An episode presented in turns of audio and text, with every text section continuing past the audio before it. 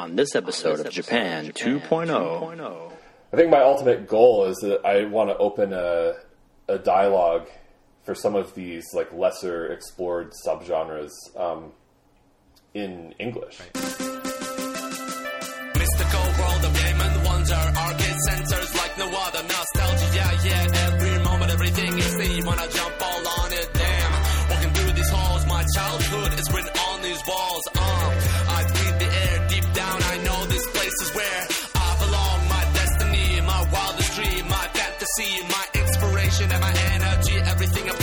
this place has led me. Yeah, there's a place that's better. My fascination can't go on forever. So real, like a faded meeting with a friend who knew straight from beginning. two, two, two, point, point, point, point.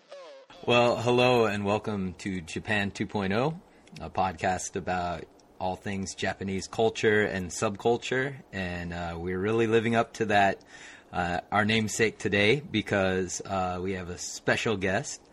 Uh, but before we do that, I'll, I'll introduce myself. And I'm Matt, and this is David. That's right, one and only.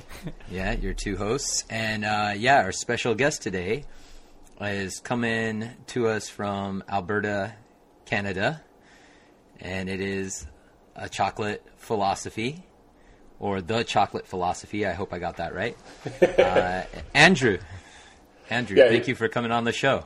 Well, thank you so much for having me. Um, yeah, no, I've been looking forward uh, to talking to you guys for a while now, and uh, yeah, no, it's a good opportunity to kind of um, meet some more people in the scene. I know there's been a couple of people who've kind of reached out to me through uh, Twitter and YouTube and stuff like that, but um, no, I, I- think one of the things that's kind of excited about getting going with some of these projects here is kind of opening that dialogue with the community. So, yeah, I think that's Yeah. exciting. Yeah, I mean the reason why we're we have you on the podcast is because uh, you have done this awesome series and you're working on this awesome series, which is the history of Japanese music uh, series, specifically Shibuya Kei, and that's uh, that's what we're here to talk about today: the history of Shibuya Kei uh, documentary that you did on YouTube. yeah, uh, Matt sent me the video about a month ago, and um, you know I didn't put two and two together. I think we'll get into it uh, uh, later. But uh, you have a, a Twitter feed that we followed, and uh, the name the name of the YouTube account was a little bit different. And uh, it was the first time, yeah, see, seeing your face or seeing any kind of video content. So like when I first clicked it, I'm like, all right, let's see, let's see what this person has, you know. And then the next thing I noticed, even before you started, was like the length. Right. I was like, holy crap, how is someone going to talk about Shibuya Kei for, for an hour? Again, this this person who we, we don't really know yet, you know, who's not really on the scene reporting about it. Yeah. And yeah, within like the first, you know, 30 seconds or a minute, it was like, oh, this is amazing. This is going to be something I'm going to rewatch, like the new Bible for English speakers in Shibuya Kei, you know. Um, and that's how it's been for me. I've gone three or four times now. Oh, that's awesome. I probably I probably need to do a couple times more over because uh, it's just so densely packed and so many new things to learn. And uh, yeah, we're pretty blown away by it. And the fact that you're going to be doing more stuff is really really exciting. So we're so happy to to be talking with you and kind of uh, figure out you know how you kind of got to the point to make that video. Yeah, no, it's um, kind of a, a funny story how I I came to start doing this. Like I, I found the genre kind of like maybe ten years ago or something like that. Long story short, one of the one of the people like this was right around the time when like YouTube kind of switched to HD, so it was more like viable to actually go there and listen to and discover music. And there was this one um, person who up this was like the main person who uploaded Shibuya Kei tunes to YouTube. It was Alice Seal. I, I don't know if you've ever seen that channel before, but basically, like she had like one of the best kind of introductory playlists, and um, there was almost like a uh, kind of a, a, a really cool like community that kind of lived like through her comments and stuff like that. And it was like uh, uh, me being kind of clueless as to what I was looking at. Like I found it really useful that there was actually like somewhere where I could go and kind of chat with people. Like, yeah, it's YouTube comments, but this is literally like one of the only English speaking kind of venues for that. So I, it, Yeah, some do time you, do you remember? Oh, sorry to interrupt, but uh, do you remember what that like the first couple of songs that you heard were that left an impression on you? Um, I had kind of been aware of the genre partially um, for quite some time, but like the the moment that I, I had like, and I think a lot of people are like I think you hear like clips and, and like kind of tunes that are kind of influenced with like video games, especially if you play like uh, a lot of Japanese games and stuff like that. But uh, the moment that I realized that like that sound was a thing and there was kind of a whole world attached to it, I think was I was playing a lot of Beatmania, and I was going yeah, through. Yeah, great. We, Yeah. we love some Beatmania. I'm a big uh, I'm a big Beatmania fan for sure, and I was going through. I, I would go like to the specific artists, like all the in-house Konami artists, and I download their um, discography and stuff. And I remember finding Eel and Electel, and those were my two first albums. But like they were cool. I didn't really know what they were, but then I was like, okay, well here's Tomosuke, and he's really interesting. Like, where can I find more like this? So then I found Aliciel's YouTube channel, and I was like, oh, okay, this is this is a genre. Like, it, there's things to go. There's something here. I can I can roll with this for a while. And then I think the first one of the first tracks I heard that really I found intriguing was um, I'm not exactly sure how you pronounce it. Atelier 507 by Mansfield.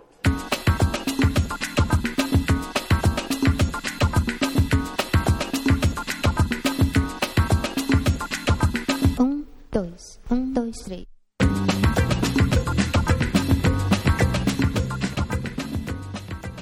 Oh, yeah. It's just this like really like I got that album right away, and that, I was like, this this is cool. Like it doesn't sound remotely like uh, like me and a lot of my friends. We we had kind of been into Japanese music um, through just you know anime and stuff like that, and um, finding kind of the the underground scene and kind of kind of a couple artists who who were kind of doing something a little bit more outside of the stereotypical stuff that I think people from the West are kind of exposed to was was very eye opening to me.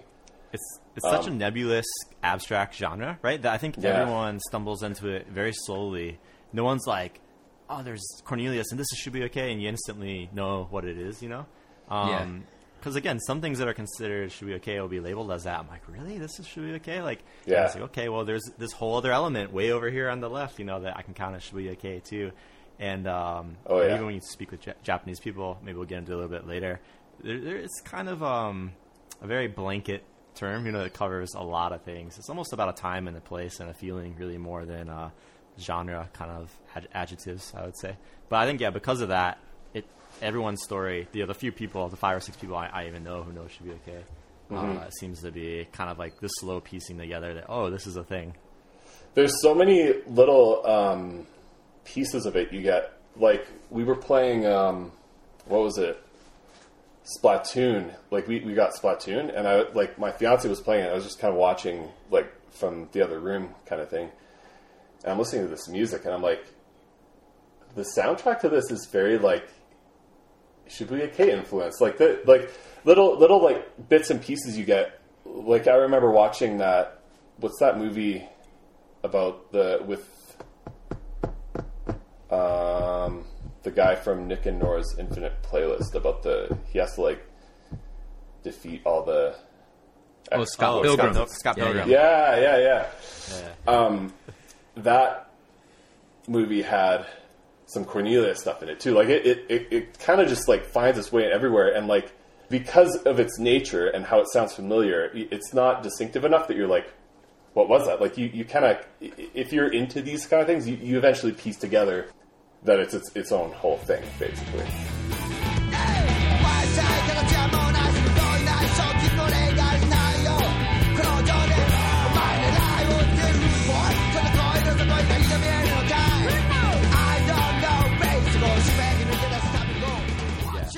don't know this answer. Someone asked Matt, how did you get into Shibuya Kei exactly? What was like your first? Yeah, mine would be Cibo Matto. I have a, a friend from back home. He was a, um, a good friend of mine, and he and I used to drive down to Los Angeles. We we lived in the California desert, and we drive to Los Angeles to buy CDs and stuff. And one one day, one of these travels, he said, "You got to listen to Cibo Matto. You're gonna love this." and it's it was um, the birthday cake EP, and uh, you know, so it's kind of like their more rougher production, and they're uh, they haven't quite gotten into a major studio yet, and so it's kind of like it sounds like it's all recorded on a four track, and I just couldn't get enough of that sound. And we used to, we would drive in the San Gabriel Valley, which is a very Asian influenced neighborhood. Like there's a lot of a big Asian population in, in that part of California, and we go and get noodles and let just play Cibo Matto all the time.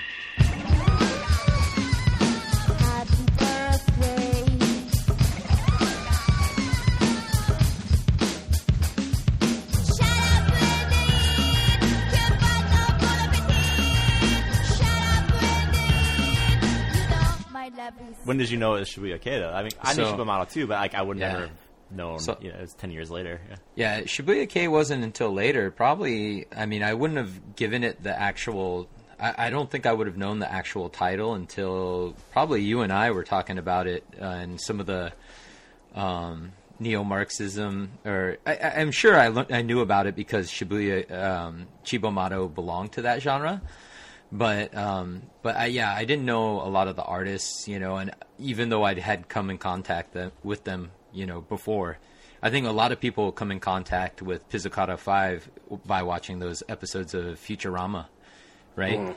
And so That's how I my wife seen, knows knows of it. Yeah. yeah, I had seen those epi- that episode, you know, but um, and then all the music from Cat- the Katamari series, and then Jet Set Radio. You know, there were a lot of Shibuya Kei songs I loved, but I just didn't realize the what the genre was, or you know, I mean, there's so many genres these days. It's one of the problems is you know finding that music you like because what is it? And then yeah, like what David was saying, Shibuya Kei is such a nebulous genre that. Um, and, and and a lot of Shibuya Kei artists don't want to be considered Shibuya Kei a lot of the time. Yeah, So uh, which you know. that's so funny to me, honestly. Um, they want to yeah, be the- garage or, or the genre you know, thing- psychedelic or something. Yeah. the, the genre thing is kind of an interesting um, conversation because one thing I've been talking with a few people about is there we almost have like this fetishization of categorizing things into into genres now. Like, especially if if you go like uh, record shopping with somebody who's like really into music, they'll start like rattling off um, like different sub type subgenres and types of music and stuff. And it's like you know what those are, but do they exist for like something for you to talk about, or do they exist because they're tangible and that music is actually distinguishable? Like, um, if I- don't know if you guys are into metal at all, but there's so many Yeah. ridiculous subgenres of metal. For me, like- metal is the realization that genres are stupid. Yeah, Uh, I was like 18, 18 years old. It's like, do you like dark metal? There's new metal back then. Oh, You know, yeah. there's de- death metal, and I was like, I don't know, man. I just like some heavy music. That's that's all I know. You know. You know, it gets definitely ridiculous at a point. it's it's really hard to do it, but also kind of not fall down that rabbit hole. Like you could you could go and be like, okay, these are the these are the synth pop guys, and these are the you know these are the um, loungy bossa nova guys, and they you know it's like Right. uh, I, like just it, it's more useful to kind of talk about how the the movement overall kind of worked sometimes. Like I, I don't know. I, I find I find that tiring, especially with metal. Like metal can can be kind of narrowed down to like six subgenres to me, and then that's you're, you're good there. I, I mean, Yeah, so wouldn't it- you wouldn't you consider that uh, Shibuya Kei would be kind of equivalent to like you know hip hop as a genre, where it's not only about the music itself, but also about like the graffiti, the breakdancing. You know, there are a lot of different things that came. You know, it was like an art movement more than it was, uh, um, you know, just like a specific genre of music. I feel like uh, towards the end of Shibuya-Kei's lifespan, um, kind of the, the record labels were kind of pushing for it to be something more than it was in that regard. Like, they, it, it had already expanded to just about every corner of um, pop culture, and then here here was like I don't know if this was Matador or somebody they did they were collaborating with like a furniture company, and it's like, okay, we're gonna start selling Pizzicato Five branded furniture. Like that. The funny thing is, you mentioned that, and I know exactly what that looks like, though. you know what I mean?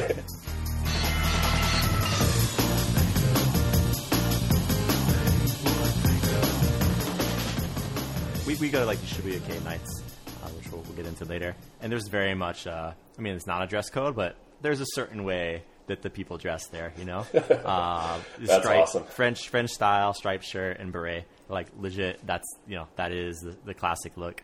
So it, yeah, I think Matt hit it on the head. It, it was a, a movement of a point in time that there's Shibuya Kei furniture and clothing and, and all that, Mm-hmm. which which is pretty incredible. You mentioned genres and labels, and kind of one quick thing on that is like when you go out here, you know, internationally, it is really interesting to see like all that stuff doesn't matter and it's stupid because things that we would classify being from North America as a certain genre or label will just be in a totally different section out here, you know, and it makes you kind of realize that ah, it's, it's so subjective. Yeah, um, I, I think it makes it even more difficult for uh, listeners of certain countries, like our, our neighbors to the south.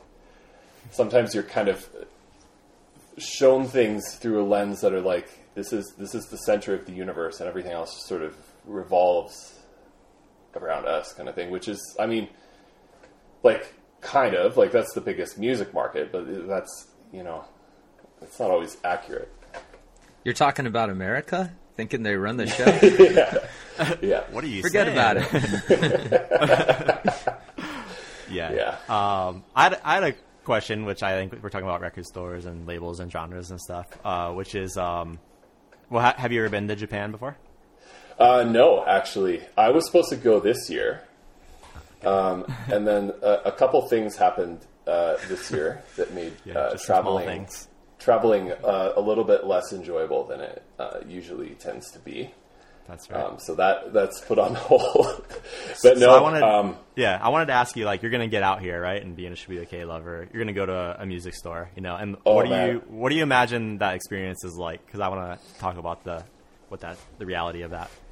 Yeah, I, I think that um, bargain bin section, right? The, no, I'm just kidding.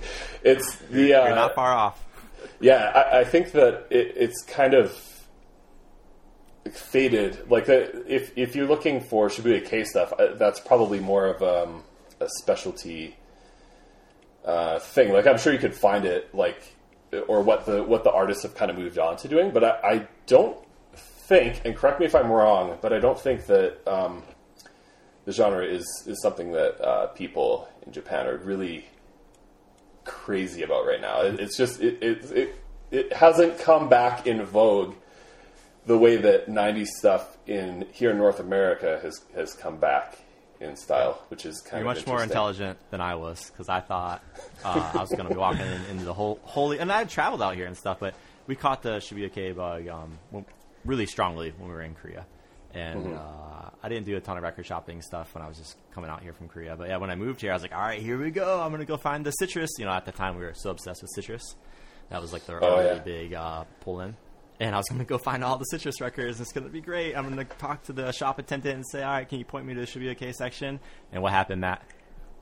Yeah, they say, "What are you talking about?" Like a lot of people at, I mean, major record chains, they have no idea what you're talking about. If you go to Tower Records, which you would think, you know, the people working there might know a lot of the genres that they have, um, and they might have some Shibuya Kei CDs and records and things, but um, usually it's just all in the nebulous J-pop section, right? And it's, you know, there's a little bit. I think there's been a slight resurgence in the last couple of years where there's been a, Yep. uh, you know, Konishi has released like a lot of the Pizzicato 5 back catalog, like re- released it on vinyl and has been releasing like uh, seven inches of some of their older stuff.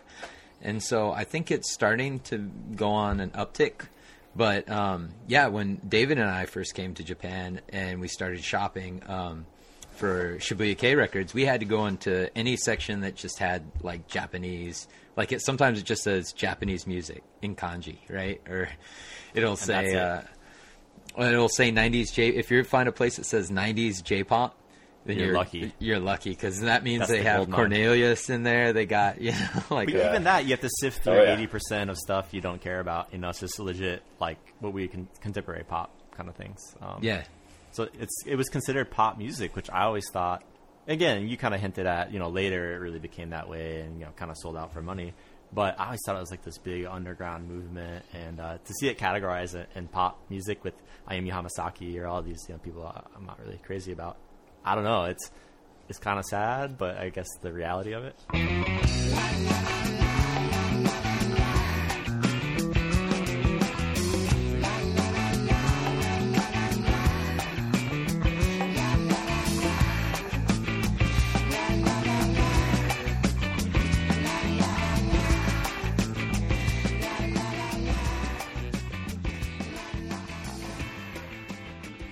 I wonder if it, it will see a bit of uh, resurgence one day. It's Well, Matt, Matt It's- said it's definitely on an upswing. Like, so we got here maybe six, seven years ago, and we were obsessed with just buying up all these records, you know, because we thought, again, no one knew it. We're like, this stuff's going to go away, and th- this is like history.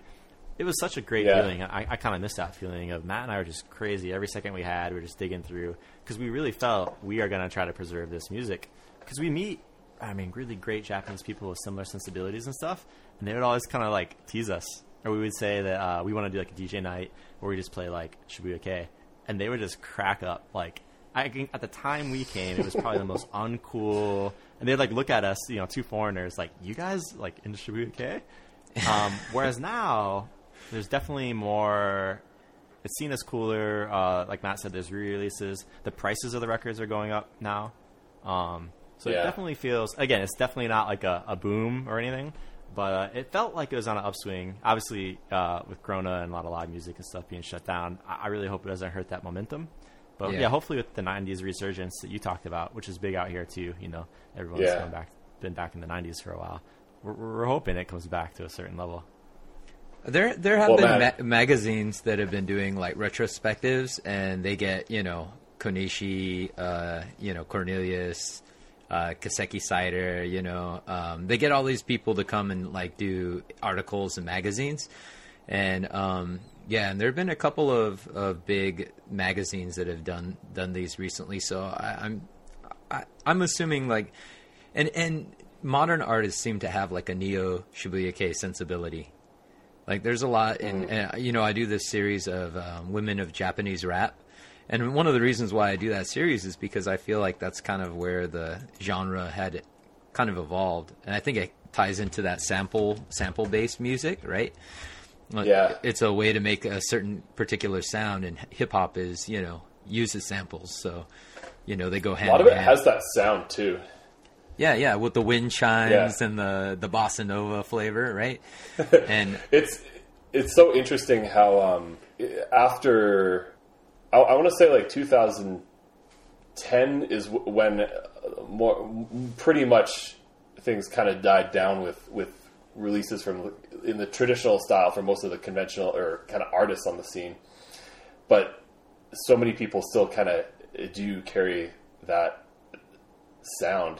Um, just kind of it, it just it, it, it's like I said, kind of, it's like a set of tools that people uh, tend to borrow from. Right. Um, so when you go to live events here, there are like there's a Shibuya Kei night uh, in Kobe where I live called Donuts Talk, and what's the one in Osaka called Matt? uh, 3 p.m. OP. Okay, so we were really shocked. We thought again it's gonna be the classics like you know Cornelius, the Buffalo's Daughter, like. About fifty percent of the music is modern music that they're playing that's been influenced by Shibuya Kei, and I, I have to say, when I first went, I was kind of disappointed. Uh, I was like, "This isn't, this isn't Shibuya Kei," you know. Um, But what we've had to realize is like, look, if you're gonna do a Shibuya Kei night, while it was a long stretch of time, there's not that many musicians who fit into, you know, again, going back to a label, where it's like if you've been doing this for 15, 20 years, you're going to get pretty bored. You have to kind of expand your horizons, you know? Yeah, Um, but a lot of modern music is played, and a lot of Western music too, which um, sometimes Japan can be very strict, like, this is Japanese, you know, like, uh, it's only in Japan. And I was, I was happy Yeah. in that sense to see that they would play um, a lot of the British musicians, American musicians, and stuff that kind of use that sound. Brazilian, French musicians, right? Yeah, yeah. Uh, I've seen uh, Konishi uh, DJ um, quite a few times, and actually, he doesn't play hardly any Shibuya Kei. He'll play like two or three of his songs. Like they'll play, twi- he'll play Twiggy Twiggy, but he'll. I mean, it's mostly like Western Western music, right? And um and it's still considered a Shibuya Kei night because it's, these are all the influences: Motown, you know, Oh, yeah. uh, you know, uh, psychedelic, you know, from a certain era, hip hop. You know, he'll play like De La Soul or Whitney Houston, you know, and uh, yeah. and uh, yeah, it was one of those things when I first went to a Shibuya Kei night in Tokyo. I mean, they're few and far between. You really have to research to find these things, and it's usually got uh, Konishi DJing. But yeah, it, it was really cool to find that. But I was surprised that nobody plays all Japanese records. And uh, actually, I think I, I I've been DJing recently for, with uh, the crew out here in Osaka, and um, I don't know if you're familiar with Groove Unshin. Uh, yeah. Yeah. Yeah. So uh, yeah, I know I know Groove Unshin, and I'm I've you know kind of connected in his with his crew, and uh, I'll go and I'll, and he'll spin a lot of like Japanese records.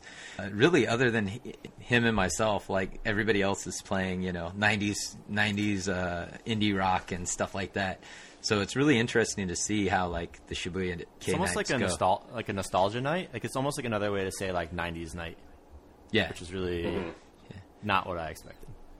And I think I get a pass probably because I'm a Westerner that knows all this weird, obscure music, you know? So like when I play like the the big hits from the day that are kind of played out for a lot of people, like uh, I would say um, probably like uh, oh, what's the name of that group? Um, uh, Double Barrel. Who who does that? That's um, Uh, Tokyo Soul number Set. one, yeah, Tokyo number Set, one soul set, yeah. Uh, when I play like their their main hit, you know, like people go crazy. But I don't know if anybody would have the the nerve to come up and and play that, right? Well, you've been challenged not to play Japanese music too. They said like, "Hey, next time, no Japanese." Like it's not like a rule, but they just maybe it has something to do with that, right? They, they Yeah. ask you not to do that. Yeah. But I, I think it does open. It gives it gives people a chance though. To I, I've heard more since I've been DJing and and uh, I've been going to these things. They're doing more and more Japanese music, and it might just be that nostalgia, you know. But um, but maybe you know, I, I do think people are starting to get more of an appreciation. I think they're they're finding what's great about the genre. Yeah, I think there might actually be a pretty sizable following in uh, Europe as well. Like I've never ran into any Shibuya Kei records in like locally, but there was a shop in Manchester that had like five Cornelius albums. I think there was something else. I was like, what? Is it, well, I was even looking for it. I was like, oh, that's that's different. Um, like I'm trying to think of an equivalent um, Western genre that would be like if you played it now, people would be like, "Huh? What? Why? Why is he doing that? What is? What? Is he? So, New metal, man. Is new metal back? oh, Probably ska, 90s 90s ska maybe. ska, maybe ska. Yeah. I don't know. I think I think new metal is is like back in um, Yeah, it's on the cusp full of coming swing back right, right now, just cause, just because of uh, Chester Bennington, right? Like Yeah, maybe. if you have like a radio on and it's on the on the rock station, like every like 20 minutes, it's Linkin Park right now. I don't know. I- I, I don't know if that, if that's just because everyone who uh, listened to that in school is now working.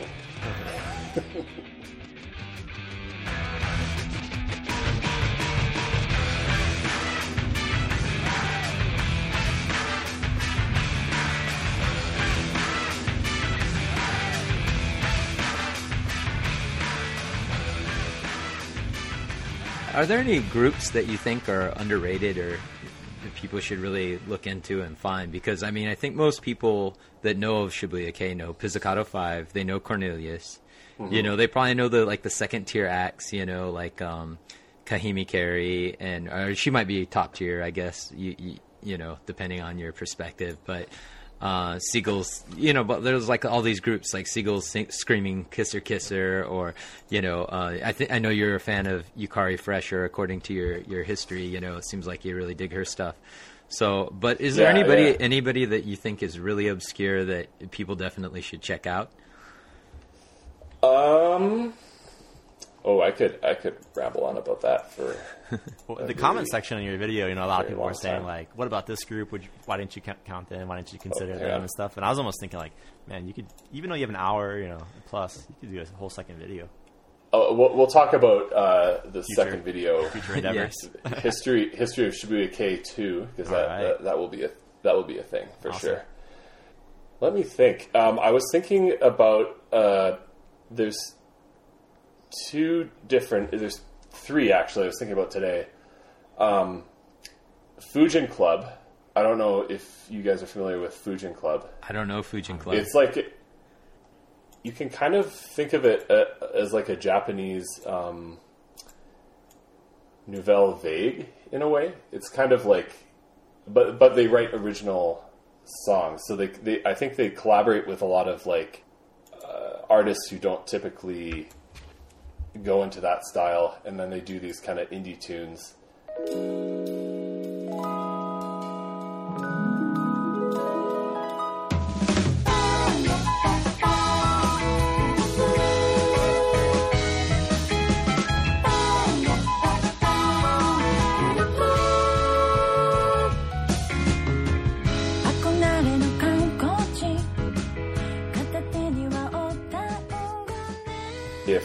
Konishi, if like Pizzicato Five wanted to do like like an indie band right now, like I think that's kind of what it would sound like. Are they a contemporary act? It's yeah, they're they're uh, they're active right now.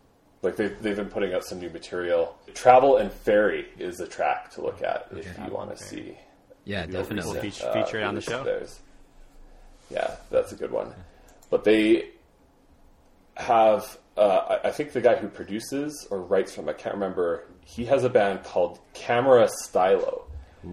And that's like very uh, Flipper's guitar. It reminds me of Flipper's guitar. It's not totally similar, but that's a really underrated band. I think he has like five albums. I wonder if it's a Um, it's not as- Talk, the name. Yeah, yeah, it's it's like more chill. It, it's not it's not as kind of adventurous and all over the place, but it's really well done, and I would recommend that to uh, to anybody Some deep cuts, who's man. interested in that kind of a Those are sound. good. Yeah. and then there's another. I think they they might be associated with them, but I'm not sure. It's called Yapari Kuroko, or in English, After All Kuroko. I'm not I'm not exactly sure on the translation there, but they do something very similar as well. Um, I'm kind of into this like uh, theory of relativity, or um, what's the other band? Uh, not Fujin Club. I'm drawing a blank right now, but that that kind of like modern indie uh, sound is really, I, I think, what what a lot of artists are doing. Okay. I thought you were going into philosophy there for a second. Like some It- music no, no, philosophy. no. I was like, oh, I don't know the theory. I got it. Yeah, yeah, cool. Hey, hey, David. Find. Before Yeah. we Yeah. before we move on, I was going to ask you, who do you think's underrated? Like, I mean, is there a group that you've listened to? You know, you, I mean, you got a lot of the records and stuff. Is there Revolta, somebody- baby. All about Revolta. Revolta. Oh, find. that's a good A one. ear- Yeah, yeah. A ear- early find for us. Uh, Revolta, they have a their producer slash DJ is a guy from um, Shakkazombie. Chaka Zombie is a '90s hip hop group. Um, I found out about them from uh, Cowboy Bebop. They had a, a song on one of the episodes. Unfortunately, not released really? on the. Uh, there's a vinyl release of uh, Cowboy Bebop, and no, It's not on there. Zombie Which which episode? uh, it was like uh, a recap episode. So one as like half, Oh, halfway that- through okay. the season. Yeah, it's um, oh, it's I don't I don't know the the translation or anything of the song, but uh, I'll I'll send it to you. It's a really great track. Um, like one of my top ten overall. Not even just Shibuya Kei tracks, but overall. Anyhow, uh, Tsutchie Nice. is the guy's name, uh, who's their DJ and producer, and he's on this. And it's a little seagull screaming. So it's like a little hip hoppy seagull screaming Kiss Her Kiss Her. I guess is how I describe it. It's And the lead really singer. Oh, they're it's the awesome. lead singer from Seagull, Sc- Seagull Right. screaming "Kiss Her, Kiss Her," right? Thank, yeah, thanks. Yeah, I forgot to mention that. Anyway, Faith. They do a cover of Faith, which uh, rivals the Limp Bizkit cover of Faith, uh, if you can believe that. uh, no, I, I would say it's it's much better. The Revolta one. Uh, yeah, so Revolta, R A V O L T A. Shout out to them if you're listening, Revolta. Nice. Uh, how about you, Matt? I'll have to check that out. Yeah, I, I mean, I always say Citrus. I think they're a group that doesn't get their due. Um, I've talked about Citrus before in previous episodes. Uh, the, and another group that I think doesn't get enough due is uh, Qypthone. They're a little bit late in the Shibuya Kei genre, but uh, Qypthone is like uh, really they really took like the sound and just stuck with it. Like it's unapologetically Shibuya Kei, you know. So I, Is that the uh, is that the correct? I, I've been mispronouncing it for years, but Kip- yeah, finally somebody said like, no, it's Kip Sone because of the scientist that they named the group after. I, I used to say uh, Kip Kipthone or th- Quip Quipthone, but I think it's Kip Sone. yeah, Nice. but yeah, I, I would say Um, those two are kind of are pretty underrated groups that Kip- do yeah. interesting things with production. Okay, that what's that one album, Modernica in the House? Yeah, yeah, that was actually one of the very um, first albums that I got in the genre, and it, I, I think they're a little bit they they're a little extra. Like they're, they're pretty crazy for Shibuya Kei. I, I, I was like, is it all this like crazy? But no, they they have that one song. It's like tension, attention, please, or something like that. Yeah. Like that was one of the very first um, actual songs in the genre that I heard, and I was like, this this is like uh, some next level like sampling stuff right here. Like, yeah, Yeah, listeners, if you want to hear something crazy, go listen to Mission Banana Muffins. Uh, oh, you're, yeah. you're in for a treat.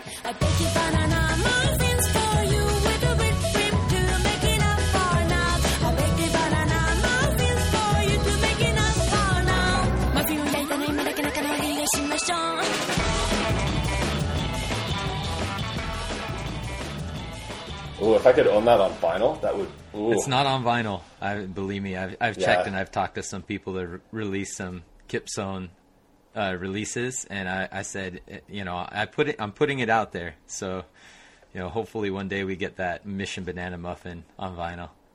There's a there's a label uh, here in North America who's doing all the like city pop reissues right now. Oh no, I don't know who's Um, doing that.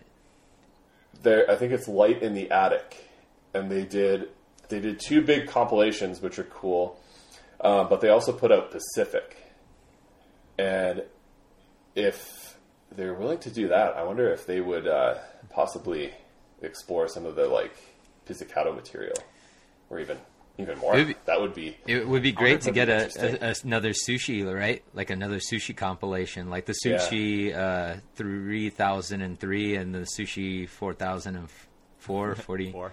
Yeah, forty four. Yeah, bad with numbers too. Bad with talking. Bad with numbers.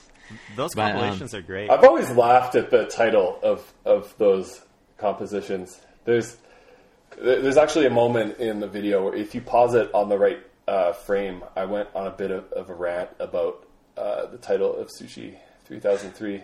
I just I think it's funny when when you're like you, you're looking at like okay here's something from another. Um, oh yeah, he's got it right there. we there, go. yeah. Nice. I, I, I, it makes me laugh when um, you, you're looking at like the- here's a here's a piece of media from another culture, and like they name it after food. Right.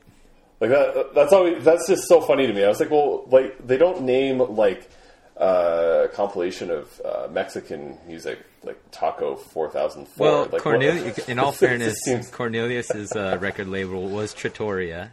You know, and Pizzicato Yeah. Five. You know, Oh, yeah. and uh, so there is a lot of allusions to food and and throughout the Shibuya. K. Uh, but you know what? Funny enough, no mentions of sushi. I can't. I can't think of any. No, I, I- think that it's just because it's easily relatable. When people start talking about uh, like cultures or things that they're not familiar with, it, the, the immediate jump is to food because that's like what people recognize and are familiar with. I think at the time So, too. when I saw- what did what did Yeah. what did anybody know? You know, in America, North America, you know, know about Japanese culture other than Oh. sushi, ramen. You know, I mean, we didn't weren't thinking of the music. That that's for sure. I think sushi had its big Mm-hmm. boom in the '90s too, right? Internationally. Uh, so I think so. time, timely for the music. But yeah, I mean, living in Japan, stuff that gets put out in English, you kind of have to start ignoring names. You can't think about it too deeply. Uh, for the most part, I mean, there are people who are, are fluent in, in the language, but yeah, I mean, Mm-hmm. you don't think too much about English English names or titles anymore.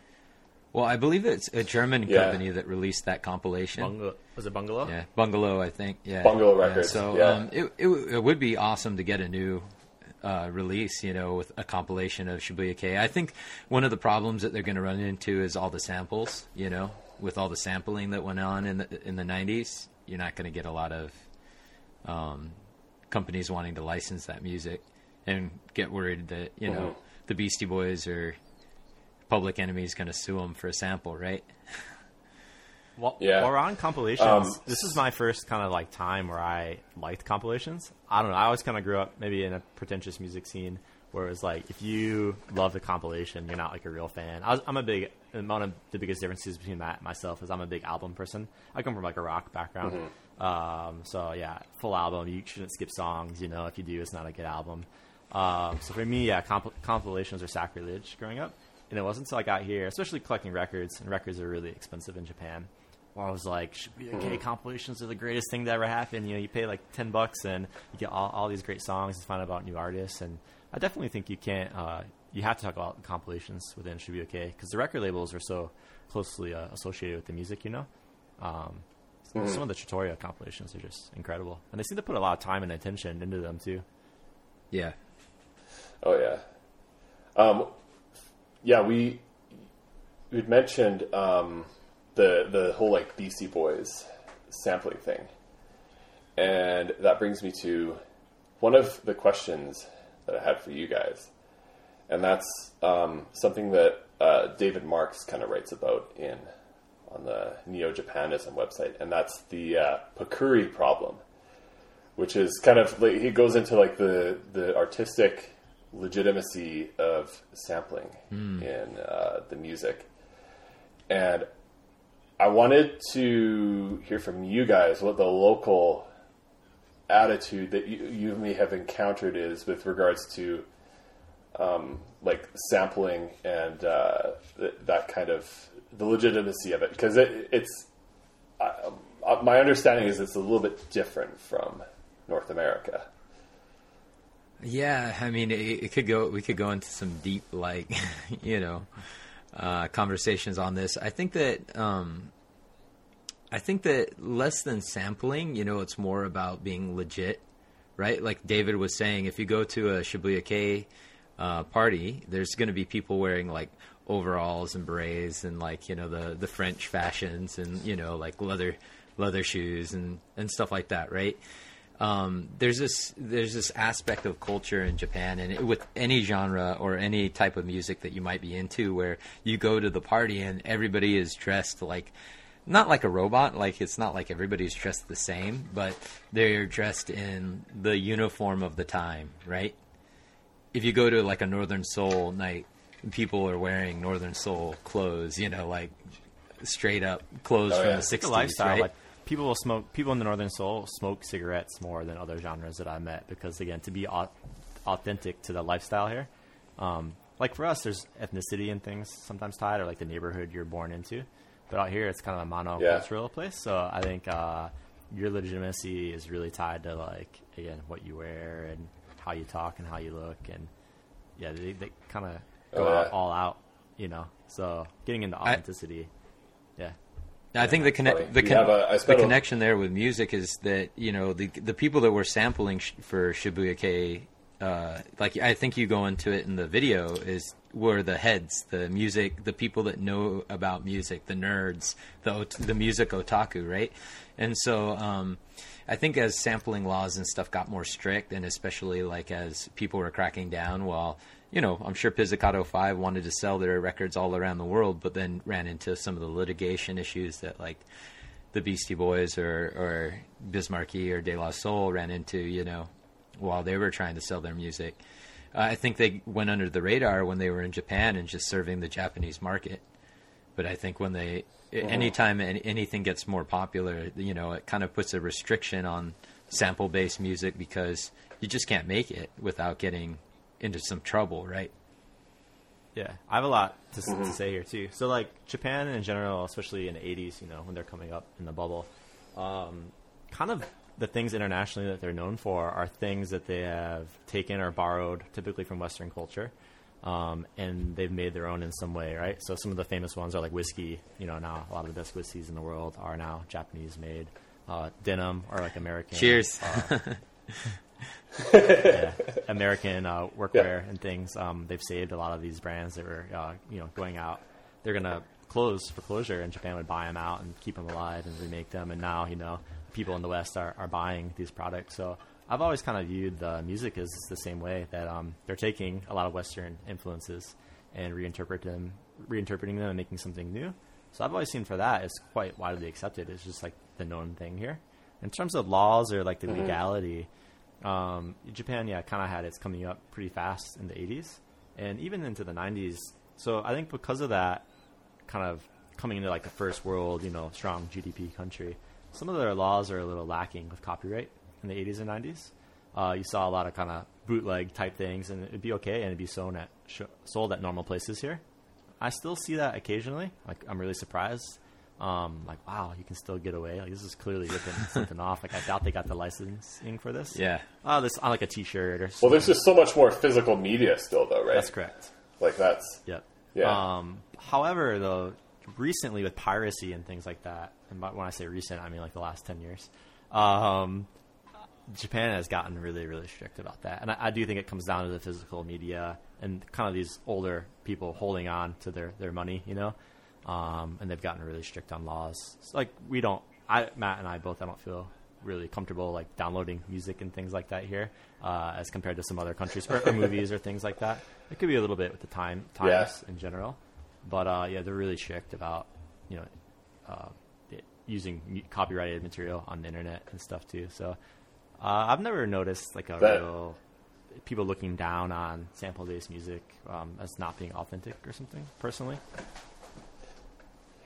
Yeah, yeah. Um, it's uh, like if you speak to like especially like musical minded people, that that tends to be the perception. I know, like if I have that conversation with uh, my parents or something, they're like. Like every once in a while, a hip hop song will come on if we're we're like playing music together, and they're like, "Wait, that's that's a The Doors song. What what is this guy doing rapping over it?" Steel, It's like- Steely Dan, you know? Yeah. And your parents. was was Marxy saying that Yeah. in Japan it's kind of seen as illegitimate if it's sampled? Um, I think that um, it kind of ties into.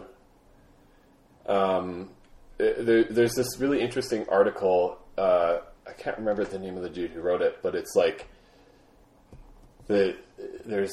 I, I think there's sort of a duality with some of the media that Japan makes. There's like a Japan for Japan, and there's a Japan that's kind of exported to uh, the rest of the world, and it's like the notion of cool Old Japan.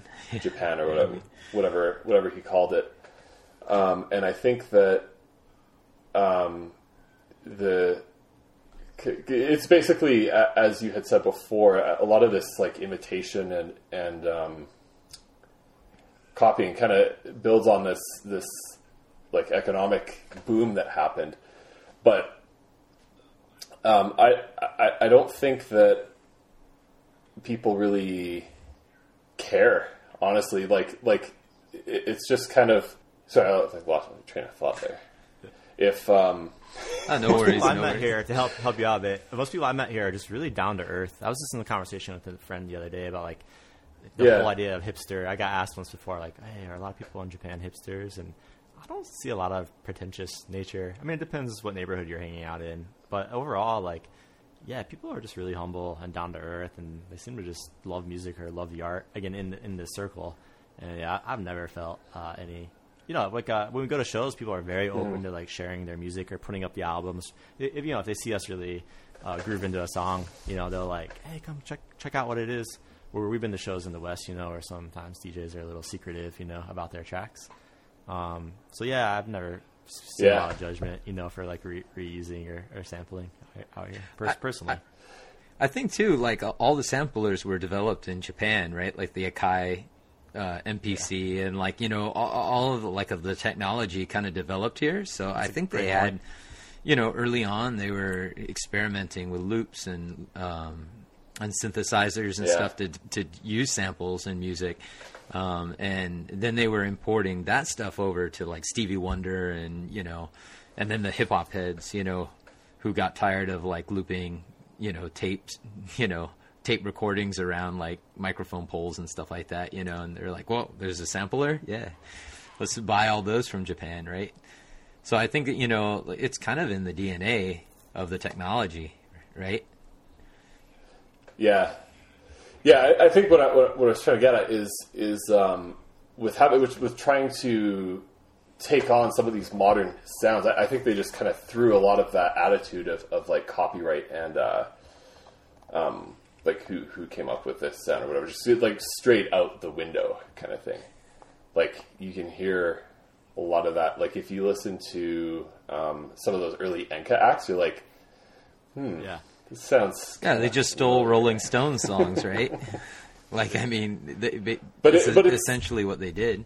but but that's also like I think some of the um, appeal of some of that to like the modern listener is the Shibuya Kei stuff or some of these older uh, tunes, re- regardless of genre, might be a little bit played out in Japan, but like our perspective in the West is like we we're not familiar with who these listeners are, but to to hear something that's like mostly similar but a little bit different, like in a weird way, is like very intriguing. Like to you know, and it you kind of can go down these rabbit holes and be like, this is like a whole another world, but it, I feel right at home just because I, I grew up on these sounds. Yeah, I mean, for me, for me, it was like happy hip hop, right? Like when I started listening to it, Yeah. I was like, well, it, they're doing the same thing hip hop does. They're just recording, you know, samples and looping them, and then putting vocals over the top. And um, and I was a big fan of, you know, De La Soul. I'm a big fan of Cut Chemist. I think Cut Chemist is probably like the first person I heard from Jurassic Five. Uh, his production sounded like Shibuya Kei to me because I was like, eh, there's something about Yeah. it that's happier than you know most, you know, the dark, dark and grimy hip hop that I was listening to at the time. Combinations of music.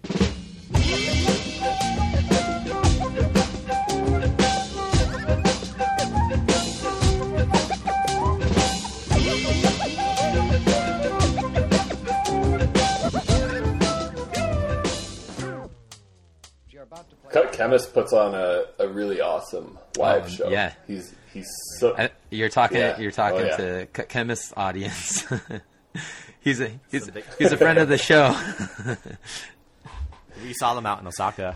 I- uh, yeah. five years ago or so with Jurassic Five yeah, live. Yeah, really great. It was really funny when we I went to go see Cut Chemist with a couple uh, friends, and we didn't like. In my mind, he was like a little bit more on the experimental side. I didn't realize how um, how much of it just a straight up like dance party was going to be. So we were we were there early, and we like got a table, and I was like. People started flooding in, and we're we're like watching, like things are starting to happen. It's like, why are we sitting at a table? we, we need to we need to go over there where everyone. he thought it was the head nodding DJ That- that- show, you know. Yeah, you know, just where you kind of sit. Yeah. Uh, yeah. So, um, you know, before we we're gonna have to wrap up a little bit uh, soon, but before we do, I did want to ask about you know the history of the Shibuya Kei. You know, where did this idea come from? Why are you Why are you doing this? Because um, it's it's amazing that we have this resource now, uh, and uh, you know, I really appreciate it. And like David said, it's going to be our our Shibuya Kei Bible. We're going to learn about new things, but yeah. What, what, where did this idea come from? How did you go about creating it? Yeah, how did you get all the information and like put it together? You know, from that standpoint too. You can a lot of uh, Google Translate and lucky finds, basically. No, um, I think the, the the idea of making that video is something that I kind of wanted to do for a really long time. Um, I had this the the music channel was like just some I- just when I, whenever I was like bored or something, I just go and put music up on it. But I was like, you know, there really isn't a uh, English summary of this genre, or if there is, it's like three minutes long and not very detailed. But uh, I knew that I wanted to get into making videos, and COVID happened, and I found myself with a lot of spare time. So I was like, uh, okay, well, maybe I should start off slow and uh, do something a little bit less ambitious. And I kept thinking of it like what what I would start with, and it's like no, I, I have to just go for the big one first. And I jumped into it like I, I had never edited a uh, a big, you know, a long video like that before. Um, it was my, my first time doing that, so it was like this huge, like sprawling learning process going through the whole thing. Uh, I started with the script, which took honestly it took like a month to write the script for. I'm not surprised. Like first, I found yeah, I, I found the the um, the David Marx stuff that was really really helpful.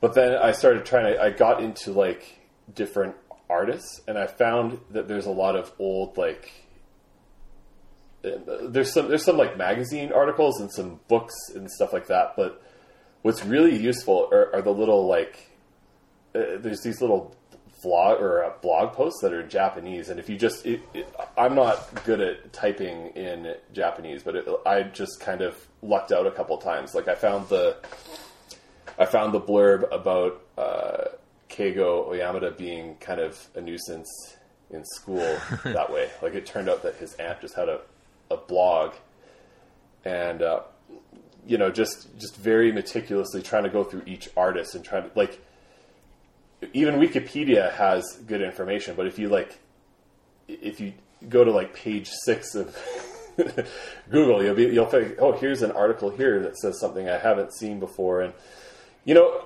I I think I did okay. I give myself like a six out of ten on that script. Like I, I think there's a lot more uh, that needs to be said and covered, and that's why I really I think I need to do like a, a follow up video but I don't know if it needs to be like the history of Shibuya Part Two, or I think it's going to be like I might do a series on um, Konishi or Keigo specifically, and do do it maybe in in parts or something like that, just so that people can kind of get. Uh, like I, I think if I do it that way, it might have more clarity, and that would be better than just trying to stick everything into one project because that that proved to be a bit of a challenge. As a, a fan, I would prefer more episodic.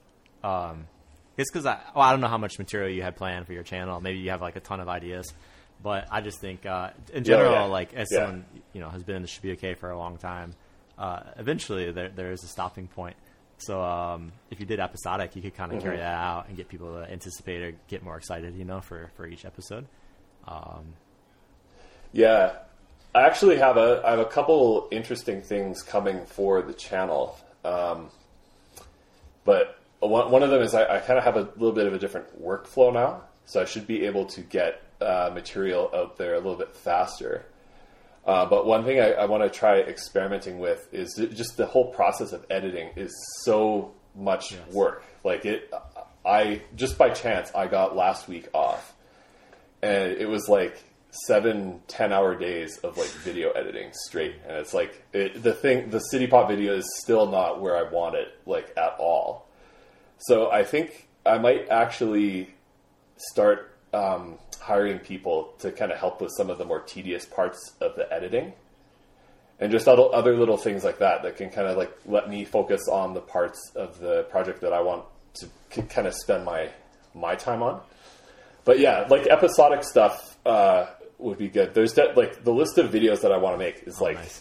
Sure, sure. that long. Like I, I'm not going to run out of material anytime soon. If if people want them, they'll they'll keep coming. What's the I'm biggest thing impressed. you learned from the? Oh. oh sorry. Yeah, ex- excuse me. No, uh, I know. I was just gonna say I was impressed with like what you were able to find because David and I have been on the internet for a while, like searching, you know, researching some of these artists, and um, yeah, I mean, you, you you had a bunch of surprises for me. You know, I, I I feel like I know a lot about Shibuya Kei, but uh, yeah, there was a, a ton of stuff in those those videos that yeah I had no idea.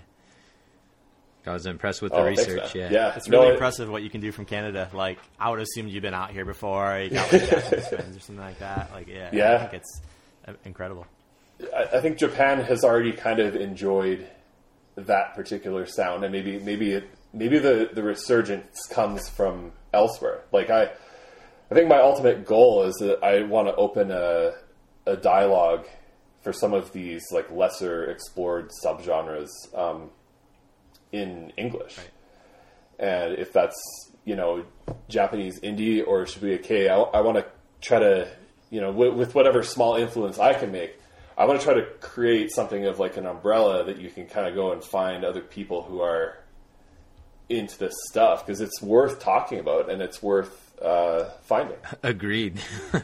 it's really hard to find. I mean, that's why it's so nice to be able to talk with you today because, um, yeah, I mean, it is such a small uh, group of people that are aware of this uh, genre and that are sharing it, you know, and sharing knowledge, their knowledge of it. So, yeah, it's really you're doing God's work is the way I look at it. Um, I did want to I did want to ask Well, like what's next. Uh, I mean, I have a, a bit I had a bit of a sneak peek, so you know I'm a little f- fortunate. But um, Mm-hmm. and you mentioned like your th- some videos you'd like to do down the line, but I know that uh, something's on the horizon. So you want to share that with us? Yeah, um, I guess this would be a good time to announce uh, video number three. Um, and what I want to do for that is I want to take some time to talk about the uh, Korean New Wave and the Hallyu and kind of put that into like one package that kind of explains everything. Because I think that is that that's kind of a big important movement that happened, and there's a lot of opportunities to kind of talk about artists and you know actors and all, all these different things. But there, there, there's just nobody who really does like a talks about it on any of these platforms. Like there's you can you can go on Wikipedia and read about it, but there's like you know sometimes you just want to watch everything presented to you in one neat little package, and I think that's kind of how I think of myself. Like I, I'm not an expert on on this material by a long shot. I, I think that I'm just kind of my prerogative is to make the videos that I wish that other people were making.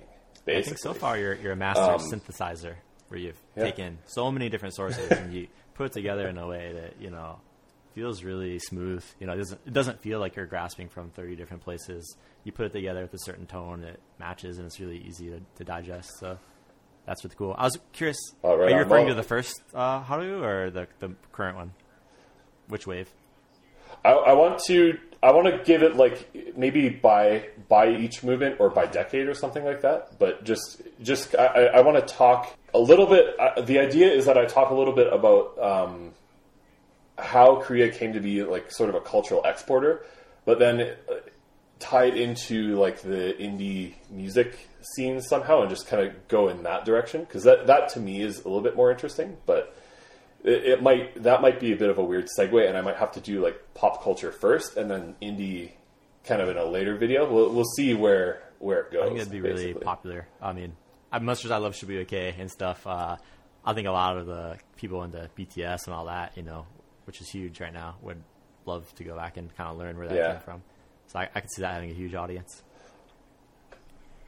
Well, that's the thing. Like, I, I, I want to continue to talk about the Shibuya Kei stuff. I, I just, I, I- think the the thing to do is to try to bring some of these people together who might be into it, but might not know it yet. Like, there, there's there's definitely a lot of people who, when they see this music for the first time, they're like, "Oh, damn, this is sweet," but like, they had no way of finding it before. So if you create that platform, kind of for people, I, I think that that could be something really Is there cool. a certain like um, as someone who's kind of starting a new? I mean, you've been in the game for a while on, online, but your new channel is there a certain like philosophy or anything that kind of ties it together? I mean, so far we could say it's Japanese and it's going to be Korean, so it's Asian based. Is it kind of just subgenres of music, Mm-hmm. or would you say have, have you thought that far in advance yet, or not really? I was kind of laughing at myself the other day. I put a very brief description. I just put J indie slash underground uh, in the description, which is like that's the idea, but uh, I don't know if that's where it, it's going to go. I, I- I think ultimately, I just kind of judge based on what people want to see and just kind of move towards that. Because ultimately it, it, it's about the people watching really. I, uh, if if people are interested in something I'll you know as long as I think it's it's worth going into I think that's what I want to do. But yeah just staying in that general sphere is of just kind of indie music from the far east and like the context and how things kind of got there would be good I think there's a real Um, movement there. Like, are you, are you familiar with 88 yeah. Rising? Uh, 88 Uh, Rising no. is a, a modern Is record that- label, but now record labels, I mean, they would kind of argue they're dead. I would say it's like a lifestyle movement, is what you'd c- categorize it as now. They're out of California, and they're it's run by, I believe, a Japanese American. I'm not sure how many generations he's in, but you know Joji, the singer Joji. Um, he he kind of Yeah, got yeah. his come up through through their channel and uh, promoting his stuff, and um, then they just started putting out tons of Asian Nice. artists from from all countries in Asia, and it's kind of the thing that unifies them together. Is their and they have millions and millions of views, so it's it's the most in terms of Asian art or Asian music right now. It's probably besides K-pop, uh, it's probably the thing actually blowing up the biggest. It's not my favorite style always. It's sometimes a little too um, I, I don't know what the term is ma- mainstream, um, but uh, it's still cool and it's big, and it, I think there's room for expanding that, you know, in, in less of a mainstream way. I think once people digest that, they're going to want to know where this stuff came from or what their influences are. So it sounds like uh, your channel would, would bridge that gap. I'm gonna look into that. Yeah, that's uh, that's definitely something. Like, uh, Hundreds of millions of views, some of their videos. You know, they're they're a big, and they're all a- Asian based. Um, yeah, so a lot of stuff out of China is pretty fascinating because I, I don't know a whole lot about about that. yeah, China has a cool uh, indie music Yeah. scene as well. It's that's not something I've explored. And Hong Kong, there's one band from Hong Kong, um, My Little Airport. I've kind of been into for a while. They're they're fun. They're pretty cool. Cool. but yeah, no, I, I think I think that'll be uh, what I continue to uh, pursue. Now- I, I, I'm somebody who also tend. I, Oh, I was going to say, you know, don't. This is your chance to promote. So, um, uh, don't forget about the City Pop video, the history of City Pop, because uh, I know that hasn't been released yet, and that's on the horizon, right? That's your next video coming out, right? Yeah, yeah. So I have uh, the history of City Pop that comes out. Um, I want to say before the end of the month, um, and I just I just rem- remember something.